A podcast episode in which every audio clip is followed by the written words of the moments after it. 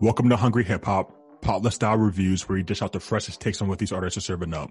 We're looking for the spiciest bars, vibes, and production in order to expand our palettes and diversify our playlists. So for today, we will be reviewing the Morph Choir album, The Dereliction Trilogy Part 1, The Unbearable Silence of God. Morph Choir is a quote unquote experimental music collective and multimedia project created by performance artist Oliver Eldridge. Though the collective presently consists of three members, Pleasant Jest, Marble Figurine, and Heavy Gossamer, Eldridge acts as the project's sole artist, morphing from member to member. Following the release of singles by each member in 2018, the collective put out its debut album, The Dereliction Trilogy, or The Unbearable Silence of God, in summer of 2019. So, uh, we're gonna get started. Alan, what did you think of this project? So I'll just preface by saying that I know Oliver in real life. Uh, mm-hmm. We went to college together. And we uh, actually, Mark, you and him were a lot closer. I mm-hmm. I was friends with him, but I didn't know him super well. But I just want to point that out. Uh, just keep that in mind when you listen to my review that this is someone that I do know in real life. Mm-hmm. Um, and to speak about this album is to speak about three different sections. You had mentioned how this is a collective and the three different personas I, I, guess I could just say the three different people who take part of it all kind of morph different genres, and I kind of enjoyed different parts of the record more than others. Mm-hmm. So, my personal favorite is actually the start of the album, which is penned under the artist Pleasant Jest. And for me, this one is the closest to what I would consider like an indie rock, mm. for example, where I get vibes from bands like Alt J, The Postal Service, Death Cab, but I really enjoyed the songwriting on this because it gets really dark when you kind of dig past the really like chill beats and stuff. But that was definitely the highlight. The feedback I would have about this section would be that I wish the instrumentals were a little more fleshed out and the drums could feel a little heavier because the songs could tend to to float together sometimes and I just wish that I think I would say for the next album, I really want a little more in depth production, especially on this kind of music. When I am thinking of bands like Alt J, and I'm thinking about bands like the Postal Service and Death Cab, brand new bands like that. Uh, beyond that, the second, the second section, I wouldn't even know how I would classify it. It felt pretty similar to the first, but there's a lot more focus on the singing I kind of liked it, but again, the production found sounded pretty skeletal. And then the third, which the third section, which is going to be why we are reviewing this, which is the rap section, probably is my least favorite. Uh, mm-hmm. it, the beats are all very trap focused. They, I feel like, sound like a lot of different trap music you could hear that is just popular today, which you know, if you know me, it's not necessarily my favorite genre anyway, but it does kind of have those same problems of being a little derivative. Uh, but in terms of a first project, I would say this is a really good start. A lot of musicians start their career and their first projects, you know, taking a lot of influence from the artists that they really love. And so I'm really looking forward to what uh, what Morph Choir has coming up next but I do think that he has room to take all these different genres he's experimenting in and really carve out his own lane. But overall, I'd say it's a pretty good start. Not not something I loved, but a good start. Milo. All right, so this is Milo live and in stereo. So what uh, is in stores for our, listeners? So this is a 15 track album, and your average song length is going to be about three and a half minutes. And it definitely does feel long when you're listening to it. There was a point where I was only five songs into the album and I thought I was halfway through it. It, it just, this album feels very long. And your longest song is going to be Missing, which is like five minutes long. The shortest you're going to get is when you do get to the hip hop section. That's uh, too much. It's like a two minute and 56 second song. But for the most part, it's to, it's going to feel like this is a commitment. And as for the style of the album, so as people have mentioned, it is three sections, and those three sections are divided by interludes. So when you the interlude you get at the beginning of the album, when you hear it again, you're moving into the next section. And I'm glad Alan said what he said about the rap section. I felt the same way. And I'm so glad he said derivative. I was thinking about it today. I was going to call it derivative, but I was like, nah, people are going to think I'm pretentious. But now that there are at least two people on this podcast that think it's derivative, I'm so much more confident in saying, yes, it's totally derivative. And we could both be pretentious. yeah, and that's that's also possible. At any rate, so as far as uh, that that's the kind of style you're going to get like this. I would say for the most part, this is an indie style. Mm-hmm. And then when you get to the hip hop part, it's completely derivative, very trap focused with those kind of beats. I would go on to add his actual vocal delivery is what I would characterize as the fuckboy voice. Like that kind of, they just had that vibe. As for my personal impression of how I felt about it, there are seven songs on this album out of 15 that I would skip, and I would not re listen to this album. It's not something I want to revisit. Okay, okay. Um, so first of all, let me mention that I, as I, as Alan, also know Oliver personally. Uh, very close with him. Uh, he was my roommate in college. So, but that being said, I will definitely give my honest review of it, what I thought of this album. So when I first listened to this album, and I've listened to it a few times now, um, I was just not confused. Like I understood what it was trying to do, but I guess I just didn't get it like I get the different, you know, characters, you know, and all the different characters have the different style of music. And so like one the the first part is what I would call more closest to like pop or indie rock or something like that, indie pop, I don't know. Whereas the second section is like a heavy jazz vibe, like you're in a jazz club. Um, I was getting that feeling. And then the third is hip hop. And so I saw what he was doing, but it just didn't work for me, in my opinion. So I was like, eh, you know, whatever. Um, I will say, uh, unlike you two though, I definitely like the hip hop the part the most.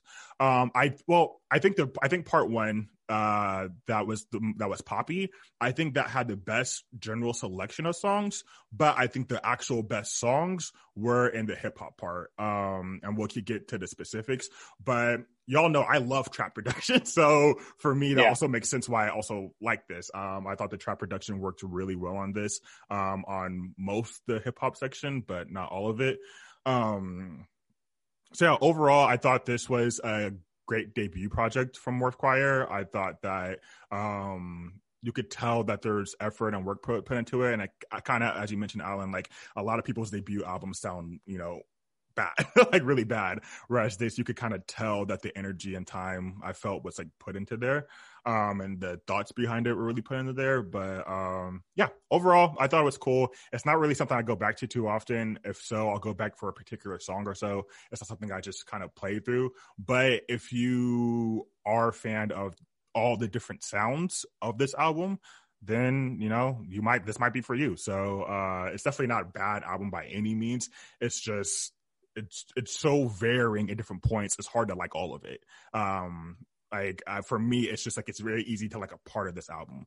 Um, so yeah, but uh, we could get into it more. Uh, Milo, is there any song, good or bad, that particularly stood out to you? Yes, it's actually down by the hip hop section. Okay. So it was the song I mentioned, the shortest song on the album, "Too Much," mm-hmm. and this one, okay, so this song worked for me because I just, it was basically the hook that drew me in. And really, oh my god, I thought it was the worst hook on the fucking album. and so I felt that his vocal delivery, the kind of fuckboy voice delivery mm-hmm. on the rap. I'm not saying that's what he is. I'm not saying that's how he sounds throughout the whole album. But when he was rapping, it, that voice kind of came out. It fit the beat better, and I can acknowledge that it meshed with the music, even though I might not be a particular fan of the voice. So it was the hook and the the vocal style meshing better with the production that made this particular song stand out to me. But it sounds like Mark already you didn't like the song at all, or you just no, I I just didn't like the. So I, I, was just surprised by you saying the hook was what drew you in, because to me this was the worst hook out of the rap section. Um, the hook is actually what kind of kept taking me out of it. The too much is not enough. Like I don't know. To me, that just was not catchy. To me, it sounded like I was almost in a circus. So I was not a fan of it. But I did think that his rapping was actually pretty crisp on the song compared to some of the other songs. So I thought his vocals sounded really better on that song. I thought his rapping was really crisp on the song. I don't. There's a part. I think it might be the second section uh, where he does a deep voice um, and tries to rap in that deep voice. I did not think that worked. Um, I think he should have stuck with the original voice he did in the first verse.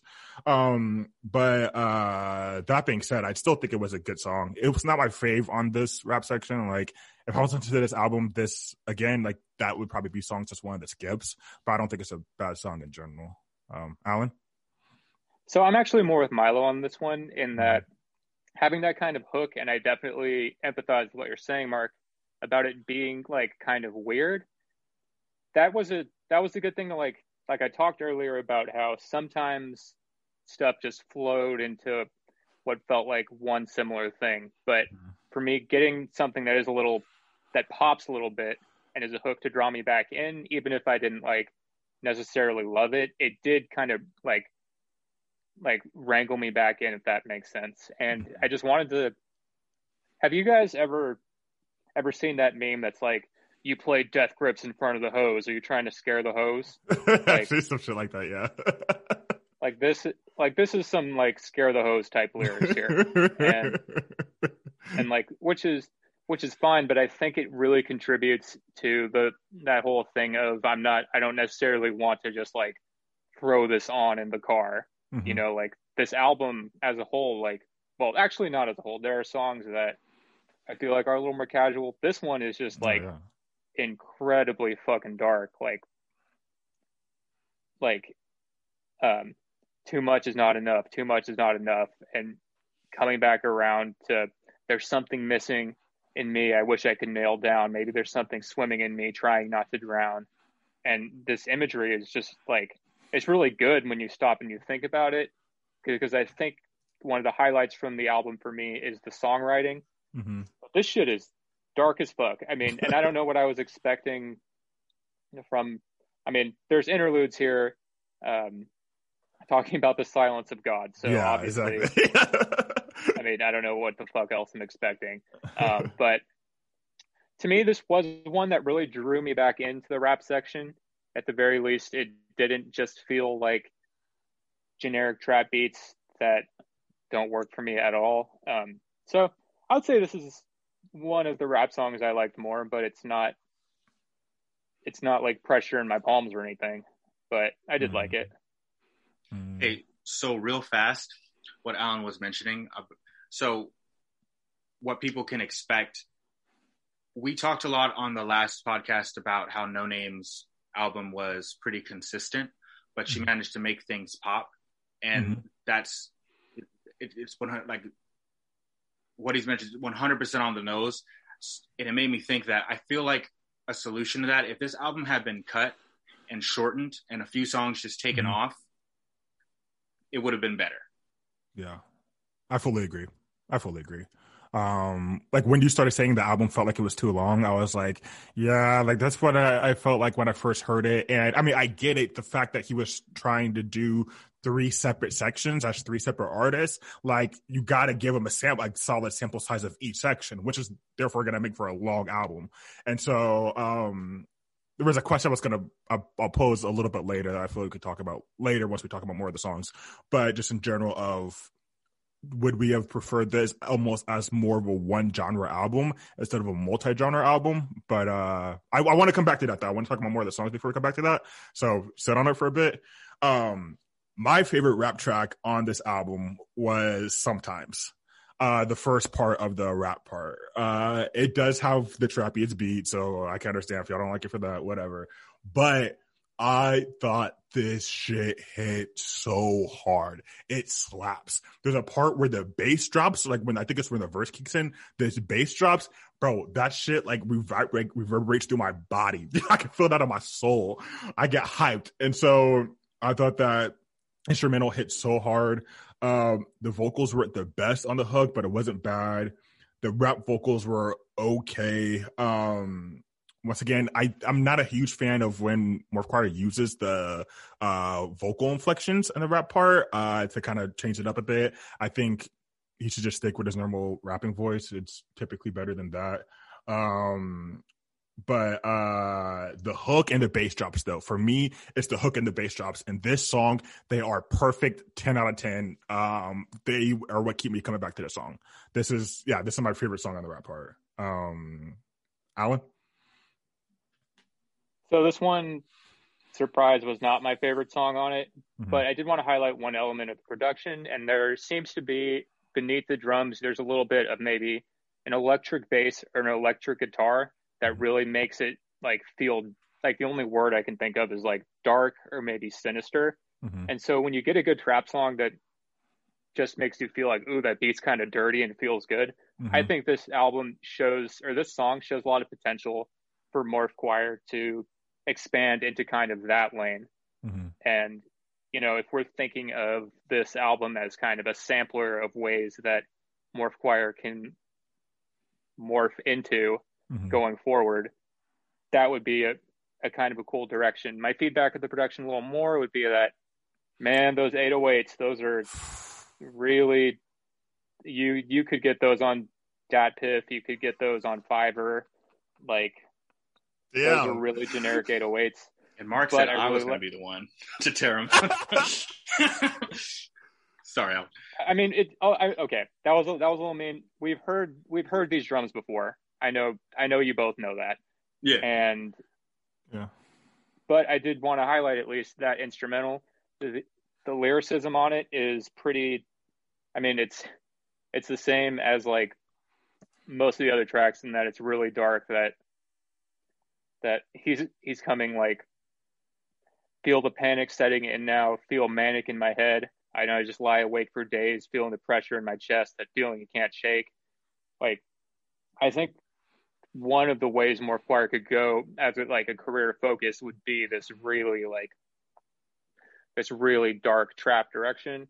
And that and that could work. We do need to work on the drums we need to work on the production a little bit but i see potential in this song for sure um, even if it's not necessarily my favorite just like really fill out the production get some less generic sounding drums and we'll be good milo so I'm with Alan on this song. I also did not enjoy this song. I think it was the placement of it that largely influenced my. I don't know how I would have felt about this song if I'd heard it outside of the context of this album, like as a single. Mm-hmm. So when this song first came on, I was greeted with that same tribal feel in the production from the first third of the album.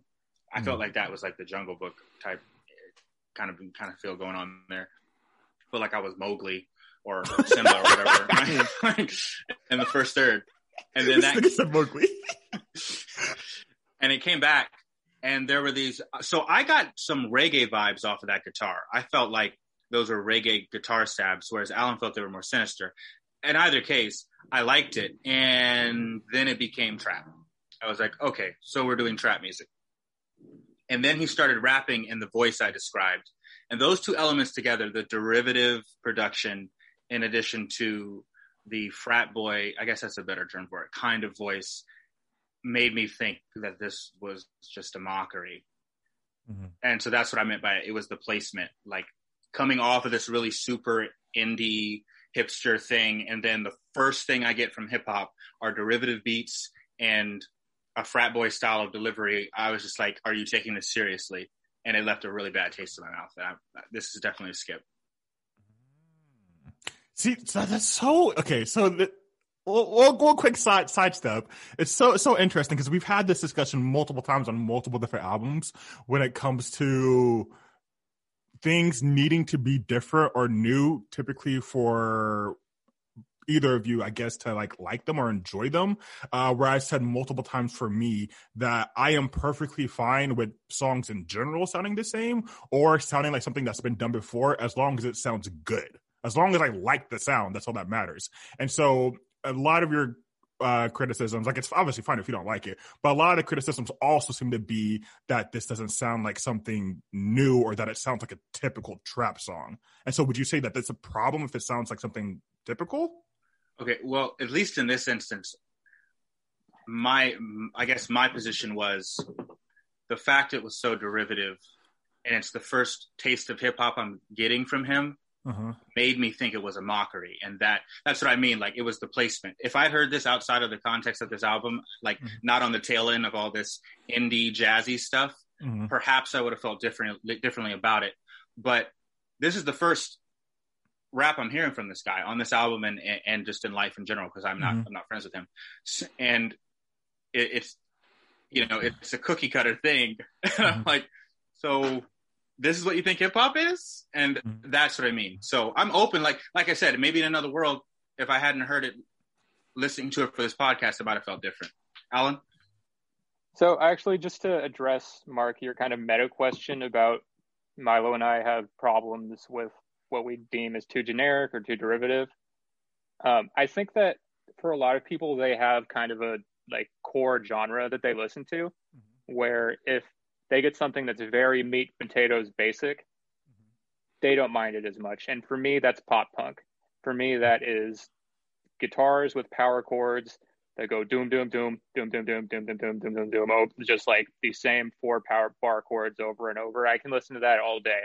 But for me as someone but that's just because pop punk is like my genre that's just in my heart. And then as I like expanded my music taste getting into Kanye, getting into OutKast when I was in middle school and high school, I, it took me kind of like learning learning more about it and expanding my horizon. So I always approach rap in a way that I want to be surprised and I want to hear something new.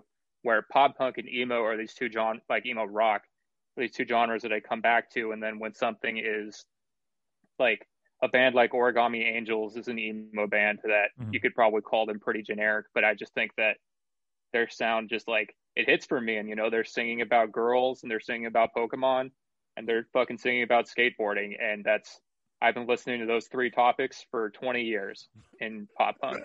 And I just and I can still just sit down on a Saturday and listen to it all afternoon and have it be perfect. So for me, like when I come to a rap album, it's maybe it's a little harder for me personally to just listen to these generic trap drums and these same kind of like these same kind of topics, but that that really does just come down to my personal preference, right? Like in my heart, I'm like an emo kid, mm-hmm. right? Okay, so that that, that, that, that, actually makes a lot of sense to me. That makes a lot of sense because I putting it that way, I'm actually the same way. So for me, the hip hop is the main core of what I listen to almost strictly, and so I am very fine with generic kind of trap shit because that's what I really enjoy. Like I really fuck with trap beats. I love emo trap. Like emo trap is I don't want to say it's necessarily my favorite genre, but you give me Lil Peep, you give me Juice WRLD, you give me some of that shit. Like I'm Gucci, bro. I can listen to that all day, every day. Um, and so you give me production that sounds like that, I'm gonna be really happy. But if you give me pop punk, if you give me some pop punk bands, if it sounds like a generic pop punk band, I'm pr- probably not gonna like it. But you give me a pop punk band that stands out, I'll enjoy it. So I guess I can exactly. like. So I okay, I get that more and more. Thank you. Um, Alan, is there a track on here that uh, you took really notice of? Yeah, and for me, this is, I mean, I, we're talking about personal preference. This mm. is the direction that I would like to see Morph Choir going, and that's the song Afterthought. It's the last the last track on the first section of the record, and contrasted with what we've been saying about how this has really generic like mm-hmm. generic 808s, I felt like I felt like this song had more effort, and if I'm being honest, put into it because if we take the drums, we have these kind of like like I don't even mm-hmm. call them bongos or whatever, but drums that you play with your hands and they have kind of a mm-hmm. almost tribal beat. And it and it has these like i guess it's a synthesizer or like an organ playing in the background. And that's what really reminded me of the band mm-hmm. the postal service a lot. In a good way. Uh in a good way. But i did appreciate the songwriting. This song is the song is a little bit longer but i really appreciate themes in like in this kind of music about reflecting on the past and thinking about your old relationships and how they're affecting you moving forward. And that's all about like what afterthought is. I feel like Morph Choir's voice, like I'm going to be honest, just works mm-hmm. better in this setting, just as kind of like an indie rock direction. And then I also I did like we talked about how dark mm-hmm. this whole album is, right? Afterthought is a really light song. And he it's a little sad when he's talking about baby I couldn't break your mm-hmm. heart even if I tried, even if I was paid and I would have to say, Baby, build your wall so tall that I can't even climb, mm-hmm. I can't even stay. The words don't even feel like I feel like they're contextualized in a way within the instrumental that makes me feel a little a little bit of lightness as opposed to just how heavy the rest of the record after this point is going to get and how heavy mm-hmm. every single interlude is. I really just liked being a little more introspective and being a little lighter and having kind of a more fun production. Like, like again, this could be my preference. Just mm-hmm. I, lo- I love indie rock, but I think this is a direction that Morph Choir should absolutely explore more into. I feel like on the synthesizers, his voice just kind of mends in really well with it. I liked a lot of what he did with the drums here. Just, I'm really tired of the trap drums, and this was a nice break from that, going back to something that feels really, really unique. But afterthought, Mark. I think, think this had the best hook on the whole album. Um, I I love the hook. I love it. Um, I like the lyrics a lot too. Um, there's a part where he says, How have you been? Although you never left my side, it feels like you've been gone for what feels like the years. Say anything. Say that you've fallen out of love. Tell me we've gone apart. Tell me there's nothing here. Um, so I don't know. For me, it's still pretty emotionally heavy. Um, but I, I do get it. It's not as dark as uh, what we'll get later on. Um, but it's still very emotionally heavy. But for me, the the hook drives this. Um, I thought this was an amazing hook. In fact, whenever uh, I'm pretty sure I actually told this to him when I first uh, heard this album, but this sounds like something that would play in a in a romance movie, some like romance romantic comedy or romance movie, whatever. Where like I see the couple like like a like a guy running to the airport or like some shit like that, and this song playing in the background, or even playing at the credits of a love story. Like that's the feeling I fully got when I heard this hook, and so um I really liked it. I said, I thought it was best hook on the album. Uh, overall, I thought the instrumentals were uh, pretty good.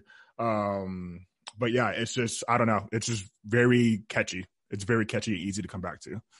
Marlo? I did. Oh. oh. if I could just say one thing, I did like how you mentioned it could be used in a movie, but mm-hmm. for me, that movie is not like a romantic comedy. Well, I guess this is a romantic comedy I'm about to bring up, but like 500 Days of Summer, where there's so much yeah. reflecting going on and thinking about thinking about your relationship that may not have worked out well. And it's not necessarily like it is a little sad when you think about it, mm-hmm. but there also is this element of moving on and this element of lightness moving forward. So, and that's like I had mentioned that one of the things I really like about emo music is how melancholy it can be, how Mark can listen to it and get kind of a happy vibe. Mm-hmm. I can get it, and I'm a sad boy, mm-hmm. so I get kind of a sadder, more reflective mood. And I think that contrast on this track works really well. But Milo, I'm sorry to interrupt. Go ahead. No worries. So when you were talking about the hearing in a movie, Mark, this is sorry. This is what Logic wish he would have sounded like. ah, wishes he would have sounded like. Wishes he would have sounded like on Supermarket. That said, I still so my impression of the song. The song's actually pretty long for those out there. This this is like a five minute song, and it's a, it's a skip for me.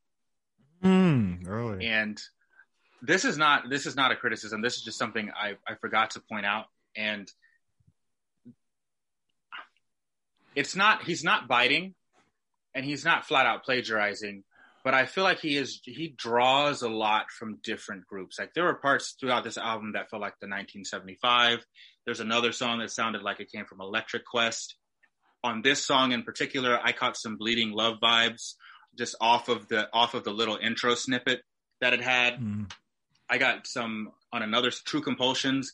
I got some Gotye, somebody that I used to know vibes. So mm. w- what I'm gonna what I would say is like there is there's got to be something in the production throughout this whole album that you will like, and in this this instance, it was Leona Lewis's. But this song to me, apart from that intro snippet I was just talking about, this is where I got the most Tarzan vibes off of that first I, I, felt honestly, and it wasn't bad. I, that doesn't have to be a bad thing. It just it felt like I was I was in New York in a theater, and the, the like the smoke was coming out on stage, and the people in like their leopard costumes were coming out with all of like the you know the ee, ee, ee, ah, ah, ah, noises. It was very immersive. It was very immersive, but that's not really what I'm looking for in a song. I, like to feel like I'm at a Broadway special for you know coming, coming out of Africa or whatever. So it's an eagle. that was my impression of the song. It's just really long and it feels more like I'm at a theater experience that I would just be like, hey, I don't. Maybe if I were in the, I don't know, I could be in the mood for it if I get a wild hair, but it was a skip for me. Yeah. I'm just imagining like that Cats Broadway shit. Niggas coming out of costumes and shit with bongos. well, I, you said the Jungle Book. I think you're thinking of the Lion the Lion, where, the Lion where the like the Broadway yeah. Lion though, not yes, the movie. But so if you're bro, they should have had a produce for that, bro. They should have had a produce for the Lion King movie that came out like last year, a couple years ago. Oh fuck! I could, dude. I could, I could fucking see the like.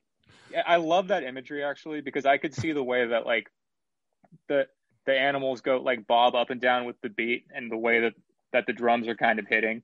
I think, dude, Disney Productions, yeah. you need yeah. to you need to license out this song. Lin-Manuel Miranda has nothing on this.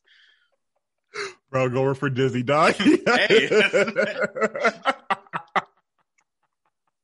yeah, that's just so funny. Um, wow. Okay, uh, that's fair. So, Milo, would you say that you feel like? I mean, I guess you, you've kind of said it, but I guess I kind of want to confirm. Would you still feel that Morph Choir like kind of wears its influences on its sleeves like a little too much? I guess then. I wouldn't say too much. No. So the direct answer to that, to that question, no, I would not say they wear it on their sleeve too much because that's why I don't have enough to say like they're straight up biting or they're straight up plagiarizing. That's why I said, mm-hmm. Not, what I said, I said nodding toward or drawing from. So mm. that language is, if I just straight up said they're just straight up copying, then that would be, yeah, that, that's too much because they are, they're just copy paste, but they're drawing from it. So you can see it's there, but it's subtle enough that they're not just throwing it in your face. Mm. Okay. Okay. Cool. Cool. Um, I really like the song Slip Fade back in the rap section, end of this. Um, I thought it had a great hook. Um, I love when the singing came in. I thought it was really infectious. Um, once again, when the bass drops, like I am a huge sucker for bass drops. Back even when I, when I was like I'm just a metalhead, but way before I listened to rap like that. Uh, bass drops get me, bro. So, um, great bass drop in the song. Uh, this is the only song that I'm pretty sure, at least, that featured screaming. Uh, he screams at one point in the song, but kind of more in the background. And I loved it. I thought it was perfect. I thought it was a perfect little addition to make it stick out a little more. And so I hope that he continues with that in the future, um, working on screaming. But uh, I also thought the instrumental was perfect. Uh, overall, I thought it was an amazing song. I wasn't the biggest fan of the second verse. Um, it was a good try. I just don't think it worked. Uh, overall, I thought the song was amazing. And actually, when I was first listening to the song, I was headbanging like the whole time. Like to me, this like really hit a solid rhythm um, that I really enjoyed. Uh, Alan, though, what do you think of this? So there's a kind of an effect on his vocals in this track that I really liked, where I don't know if he's doing like one vocal layer over another vocal layer, mm-hmm. but it sounds like two people are doing especially the chorus at the same time. I think you had mentioned that, but one of the criticisms I had earlier about this whole record is that a lot of the production sounds skeletal mm-hmm. or like a little like could be fleshed out a little more. Mm-hmm.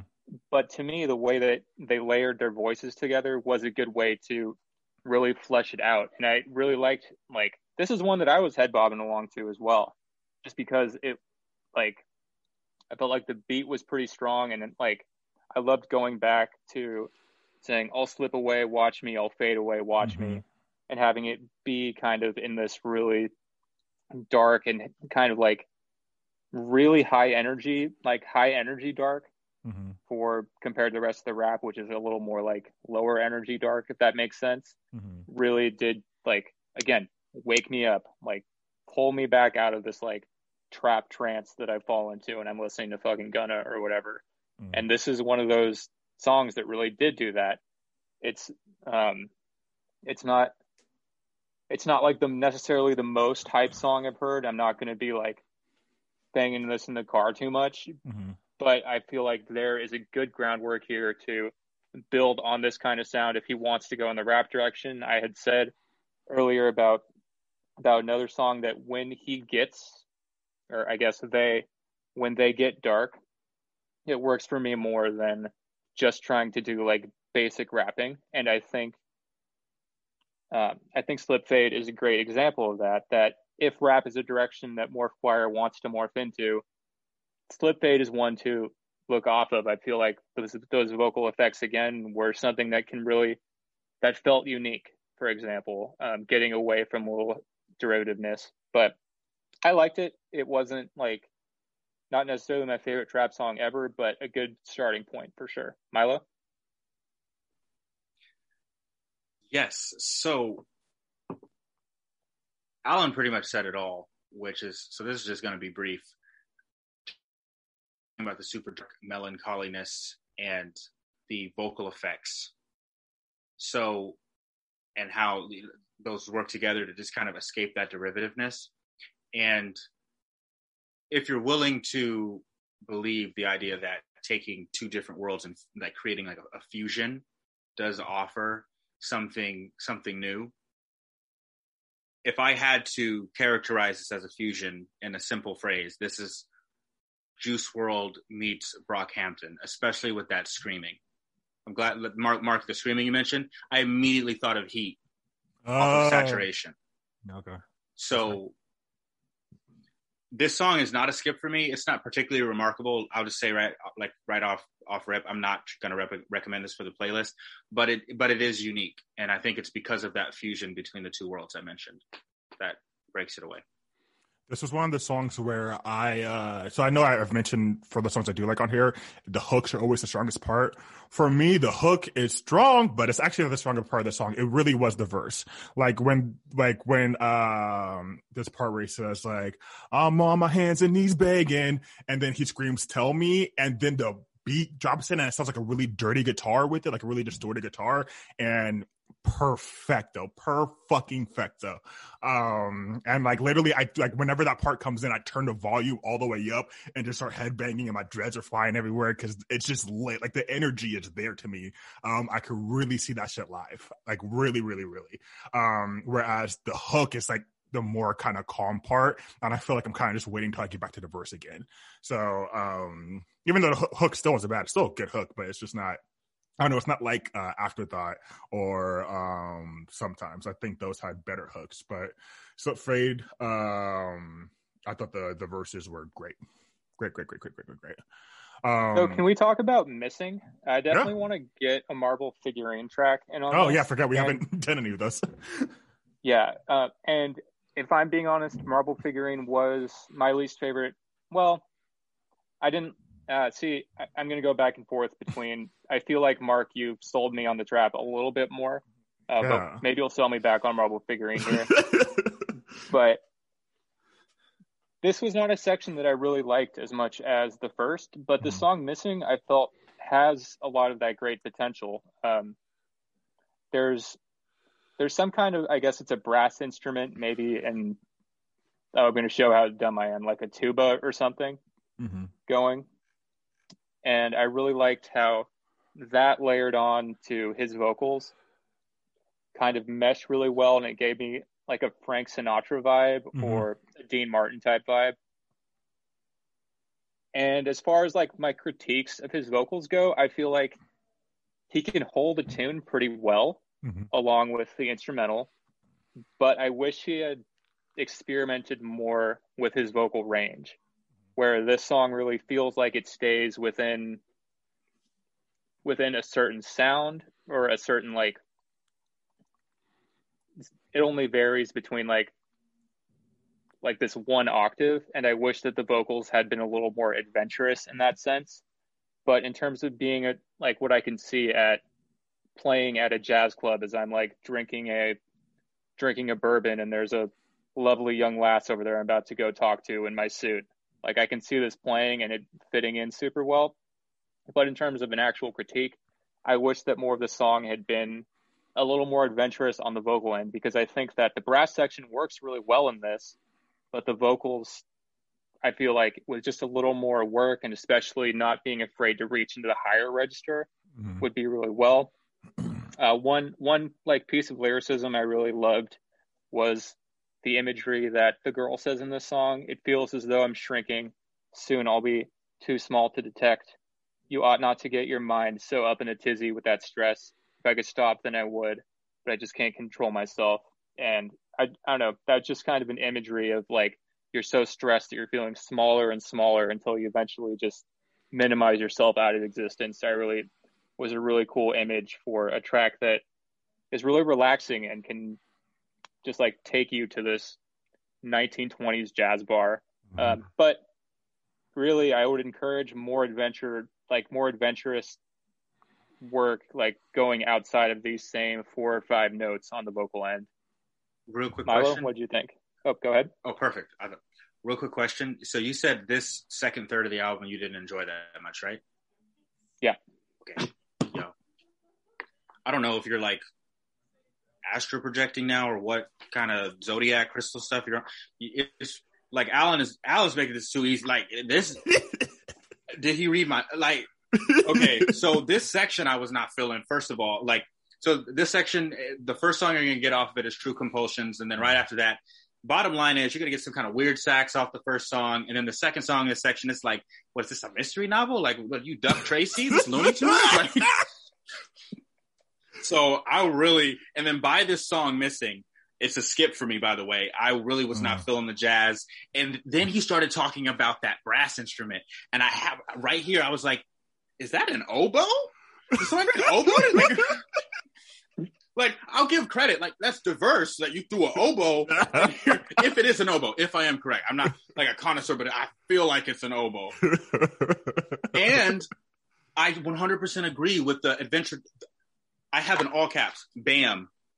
The voice sounds the same. The voice sounds the same.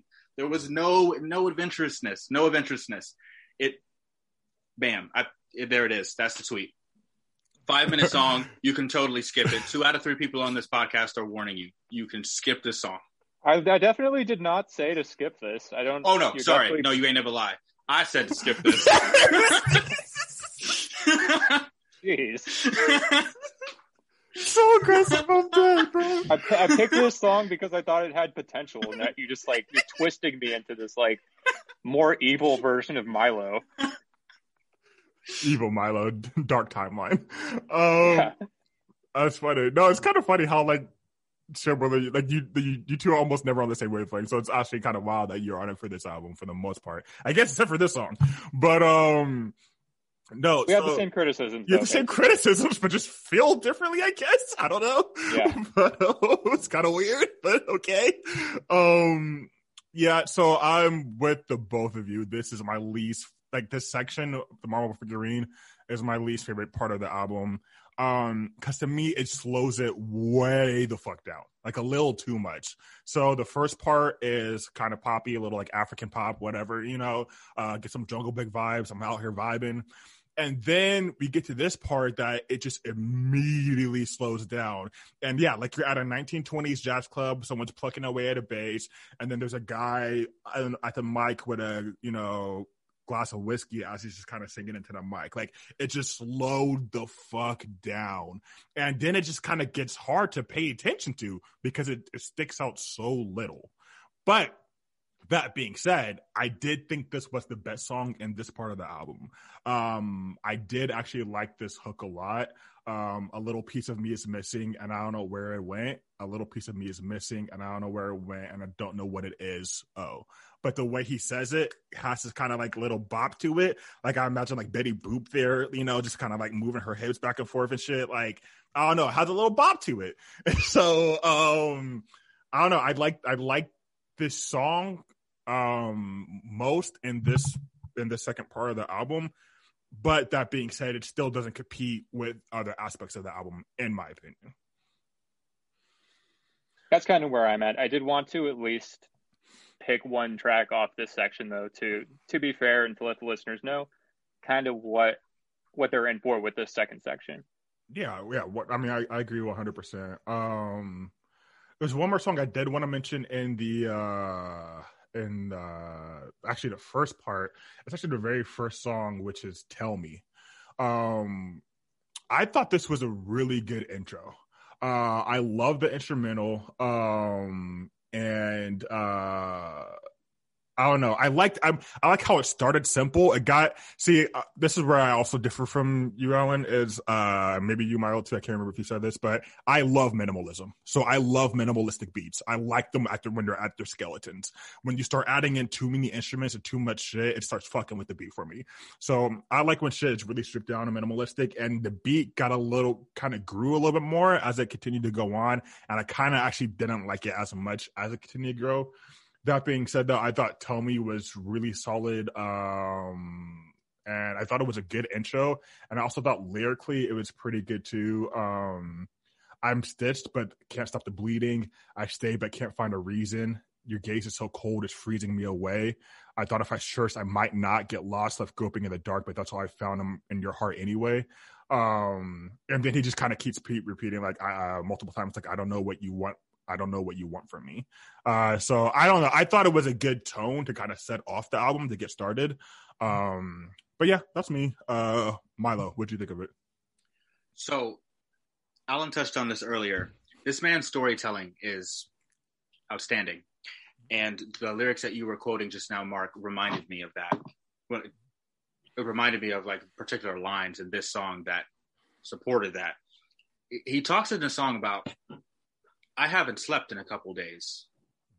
Then goes on to say, I don't really know. I might just be guessing, which when you hear that, you you come to the conclusion yourself, like, yeah, man, this man really hasn't slept in a long time. Like he's sitting here telling me like it, he's so out of it, he can't even be sure he's out of it because that's how out of it fried his mind is from what what he's going through. And I thought that was just an excellent way of using dialogue to paint a really a beautiful picture. The the picture of a cold gaze. Yes. Loved it. So I mentioned about how they draw off of other people. So off of this one, I caught some Enya and Sade vibes off of off of the the music, and I thought the soundscape was pretty cool. And those two artists yeah, I'd say I'd say they're pretty minimalistic in their beats. Their beats are not like too crazy complicated and do have that tribal feel. So the song is not a skip for me. And I would say it's I would say it it would have been better to start off with this than to start off with that whatever that was for yeah. these these little interludes, the unbearable. I don't know what that was. It's like someone whispering in the mic or. Well, so so we'll like super quick little departure these interludes, right? So there's three interludes, as you mentioned, one that starts off the album and then one that breaks up each section afterwards. They are all the exact same interlude. They're just the same, like this kind of creaking sound and almost like a whisper in the background, and then it moves on. Did you, what what did y'all think of these interludes? Like, were they like? I guess I'll start with you, Milo. But like, I don't know. For me, it felt like it was a waste. I felt like I didn't get it. Like, I felt like their sole purpose was just to break up the parts of the album. But like for me, I was kind of frustrated with it's like at least change them. All three interludes are the exact same track. So for me, it was like at least change them or you know have them grow to something, continue the story, or remove them. But they literally just sounded like album breaks to me. So. And Alan, one hundred percent. If I'm not mistaken, Stankonia had breaks throughout the album where they were just in with that break, but each of them were different, right? Like they didn't do the same one. Okay, so that would have been better. So I agree, Mark. Like, yeah, at least change them instead of just playing the same thing. I, I don't know. It kind of seems lazy to me. It seems like it was a waste and it was lazy since they were the same. Mm-hmm. Alan?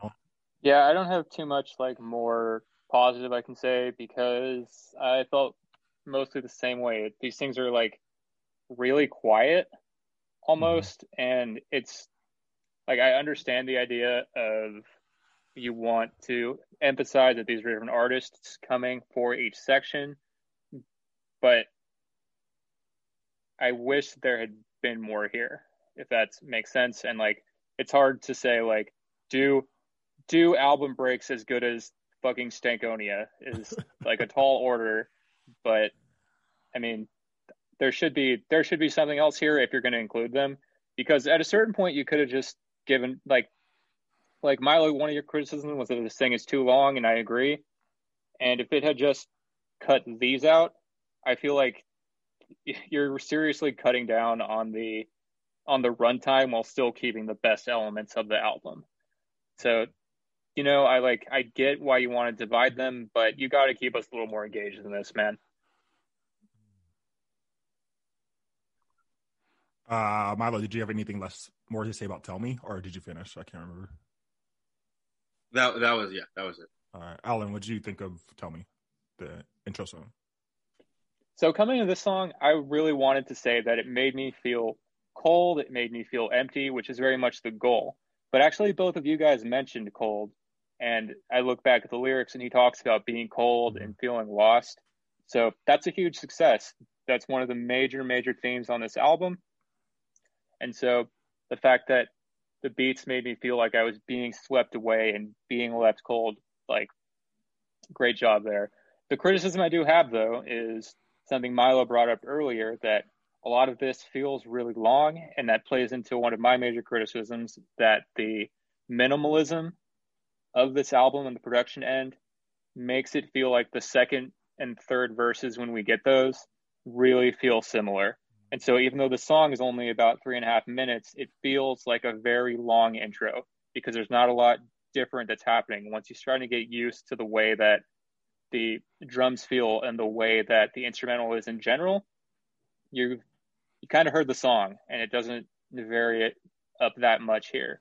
So to me, like let's let's add a little more variation in this, and then we have a really really great intro that makes us feel really cold, makes us feel like directionless, but is a little more engaging, if that makes sense. Yeah, no, makes sense to me. Real fast, Mark, and obviously, Alan, you're the one who said it, so I speak under correction. I think what what Alan was talking about when he was mentioning skeletal beats earlier was skeletal in the sense of you have the basic ingredients for your X song. Like, you know, this is the, you know, if you're, if you're like writing a story, you have mm-hmm. beginning, middle, end, and that's the skeleton. That's what every story has. But you need something. He was talking about it more in a sense of, okay, this is a starting point that every other thing has. But if you don't change this starting point, it's not going to stand out. I think that's what he meant by skeletal, not literally that it was mm. just minimalistic and didn't have a lot of moving parts. Is that? Mm. That's a great. That's a great way to describe what I'm saying. Yeah. Damn, you two are just sharing the same brain today. All right. Um, this is the first. This is the first. This is the first. We're normally are we're normally arguing. Yeah. If anything, Morph Choir has brought y'all together. Shout out to Morph Choir. Shout out Morph Choir, bro. no, but um, uh, okay. So kind of, I guess, kind of close to wrapping this up. So the question I posed earlier that I'm curious what y'all think about this, and I guess Milo, I'll start with you.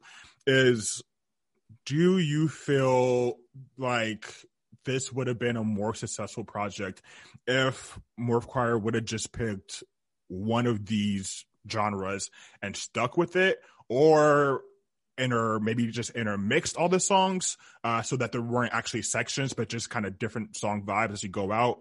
Or do you think that whether you like it or not, it's actually best presented the way it is? So, do I think it would have been a more successful album if they had just picked a genre and ran with it? Yeah, or or, or inter- intermixed them all. Intermixed everything together okay, so I definitely don't think intermixing together would have mm-hmm. worked. And I think if they more successful, okay, if I think if they would have shorted this, uh, shortened this, shortened this, and taken out a lot of the filler we've talked about, it would have been more successful. I think it would have been even more successful if, as you mentioned, they had picked a particular genre and just ran with it. Because then it would be shorter and we yeah in that case it would all it would already be shorter and we wouldn't have to go go through that second third that just is really long and drawn out and exhausts you. So yeah i guess the answer to your question is if they picked one genre and ran with it yeah that would have been great because it would have automatically shortened it. But if they had this and just decided to shorten it that would be good too. But the better choice would be just pick a voice. Uh, alan? Yeah so i i mean i i just hate that i'm kind of just going to say the same thing that milo said and that i don't like i also don't like saying this is what this artist needs to do mm-hmm. yeah just in your head though but to, to me that's honestly how i feel that there are things that morph choir is really good at and genres that i think he has a lot of room to grow in and then you know, I think that especially their voice is suited well for that indie rock sound. The the first section, the pleasant jest, is just what I'm going for. And you know, Milo, you mentioned the band in 1975, and for anyone who doesn't know them, uh, 1975 is this rock group from the UK, and they came up with this album that's like really rock centric and kind of throws back to the to 80s and that works really well. But then recently on these other albums they like they made a trap rap song and they made like a country song. And when i listen to them it's just like dude you're not good at this at all and um, i don't there's not as much of a difference here between Morph Choir's different genres but i am getting that kind of similar feeling of you have a thing that you're good at and that's where i think you should focus at especially especially so early in Morph Choir's career. Um, I think the time to branch out might come a little a little later in your career after you've established a really solid bass sound. Mm-hmm. And just just my honest feedback of this album is that Pleasant Jest is the one that I'm going to say is my favorite by a pretty like wide margin. And I would have liked the Pleasant Jest album more than this. Okay. Uh, so just real fast mm-hmm. off of what Alan was saying about it. So there's a video. It's I'm not. This is just the title of the video. I'm not applying. I'm just saying. He says Gordon Ra- uh, Gordon not impressed with pretentious meal. That's the title of the video, so you can look it up and see it. I'm just talking about the content of the video. Is that Gordon Ramsay's interacting with the chef, and when he eats his food, there are so many different varying flavors. That's like his. That's one of his main problems with it. Is that he can taste he he acknowledges the ability of the chef and that it's a good chef, and I guess the chef's character arc is that he learns to just lean on that voice that he's good at and focus in on that one taste, and that's when Gordon starts to like his food. Hmm, okay. Okay. Which is actually uh, perfect for a, a, a food based podcast. great job. Great job. Hey. um, I very much feel the same way with both of y'all. Um, I I feel like starting out with such a diverse sound, like Alan, I actually think if I kind of mentioned it perfectly, starting out with such a diverse sound as your, your introduction kind of makes it hard for people to stick to something, you know, uh, makes them hard for them to grip on. Cause like I said, even though I like the hip hop section and I like sometimes and slip fade and those two songs and whatnot, it's hard for me to go back to this album because I don't think of this album as a hip hop album or even hip hop songs. You know, I'm going to it and I'm listening to the Pleasant Jest part or the Marble Figurine part before I get to Heavy Gossamer, um, the rap part. And so I definitely agree that I think that uh, having kind of a one genre sound I mean, it might not be as fun as experimental, but I think it would have made for a more um, digestible album you know, uh, something that's a little easier to listen to. Um, that being said, Alan, I also agree with you. I think Pleasant Jest is the best part.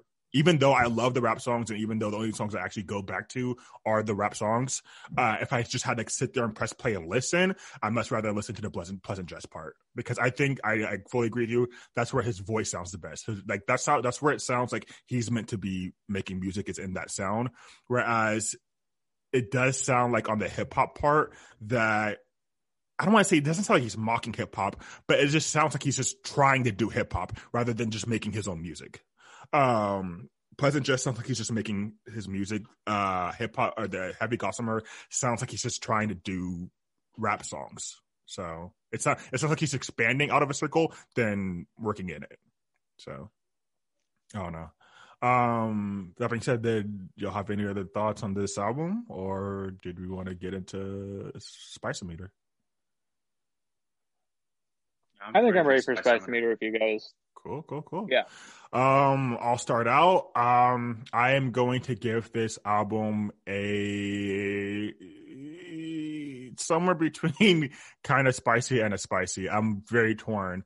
I partially want to give it a kind of spicy uh, because uh, not all that many songs hit for me. I maybe really would come back to five songs, five, six songs on this whole album, which is less than half.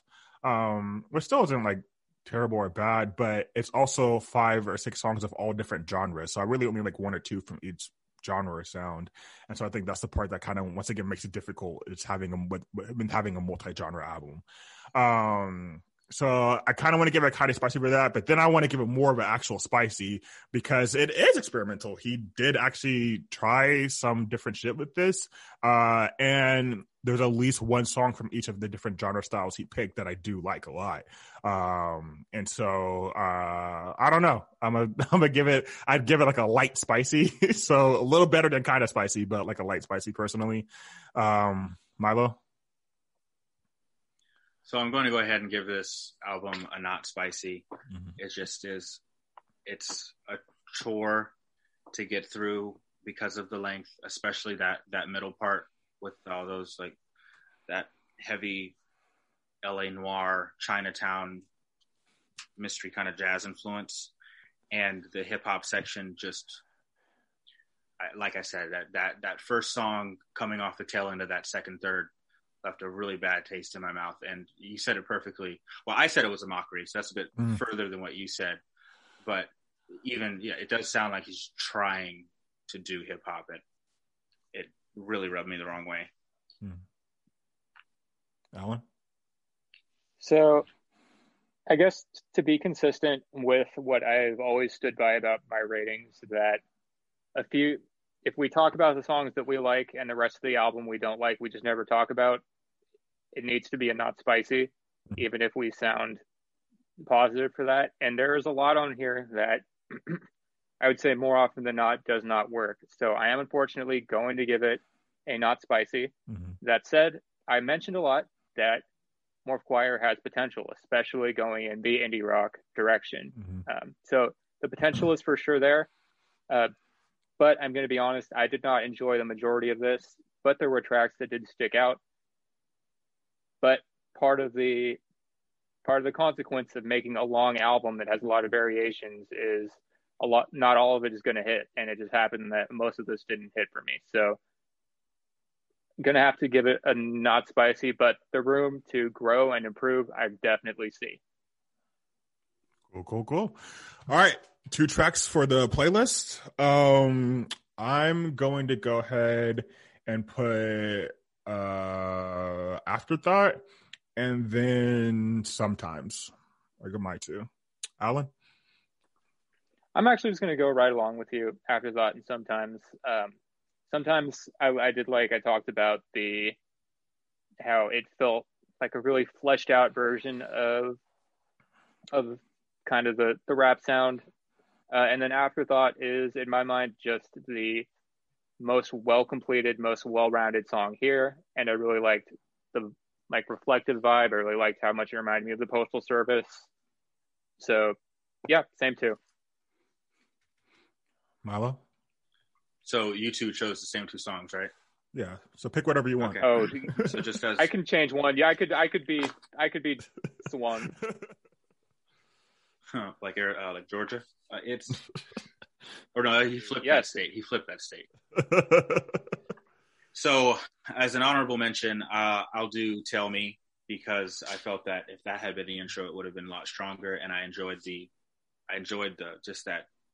I'm just not sure how many days I haven't slept. That's so good, and the one's rap song I mentioned too much, basically because of, of the hook and the, yeah. Okay. Uh, so sometimes and afterthought it is um, to the playlist. Alan, do you want to introduce what we have next week? yeah, yeah. So we have the Unlocked remix by Denzel Curry and oh, I was going to say Zach Fox. What's what's the producer's name? Zach Fox. I'm Kenny dead, Beats. And Kenny Beats. Yo, so, also, wait, shout out, uh, what's the song with Kenny Beats and Zach Fox? Uh, I got depression. Shout out, I got depression. Oh. give me one. Give me one of those pro lifer type beats. give me, give me something Whitney Houston would get off from the grave. like Jesus, Crip walking. Uh, so My bad. Go ahead. yeah. So this is a remixed album of Unlocked that came out by Denzel Curry in the start of 2020 actually, and then he was hyping this he was hyping this remix album up, and we were actually going to do it a couple weeks ago, but we we thought it was on Spotify and we thought we could just listen to it, but it turns out it wasn't. Now we can. So We checked. Unlocked Kenny Beats. We actually checked this week, and so Unlocked Denzel Curry Kenny Beats. I love Denzel Curry, so I'm excited to check this one out. And yeah, thanks for listening. Check out this Morph Choir shout out. Um, a lot of room to grow. Yeah. Later, guys. Peace, y'all. Ciao.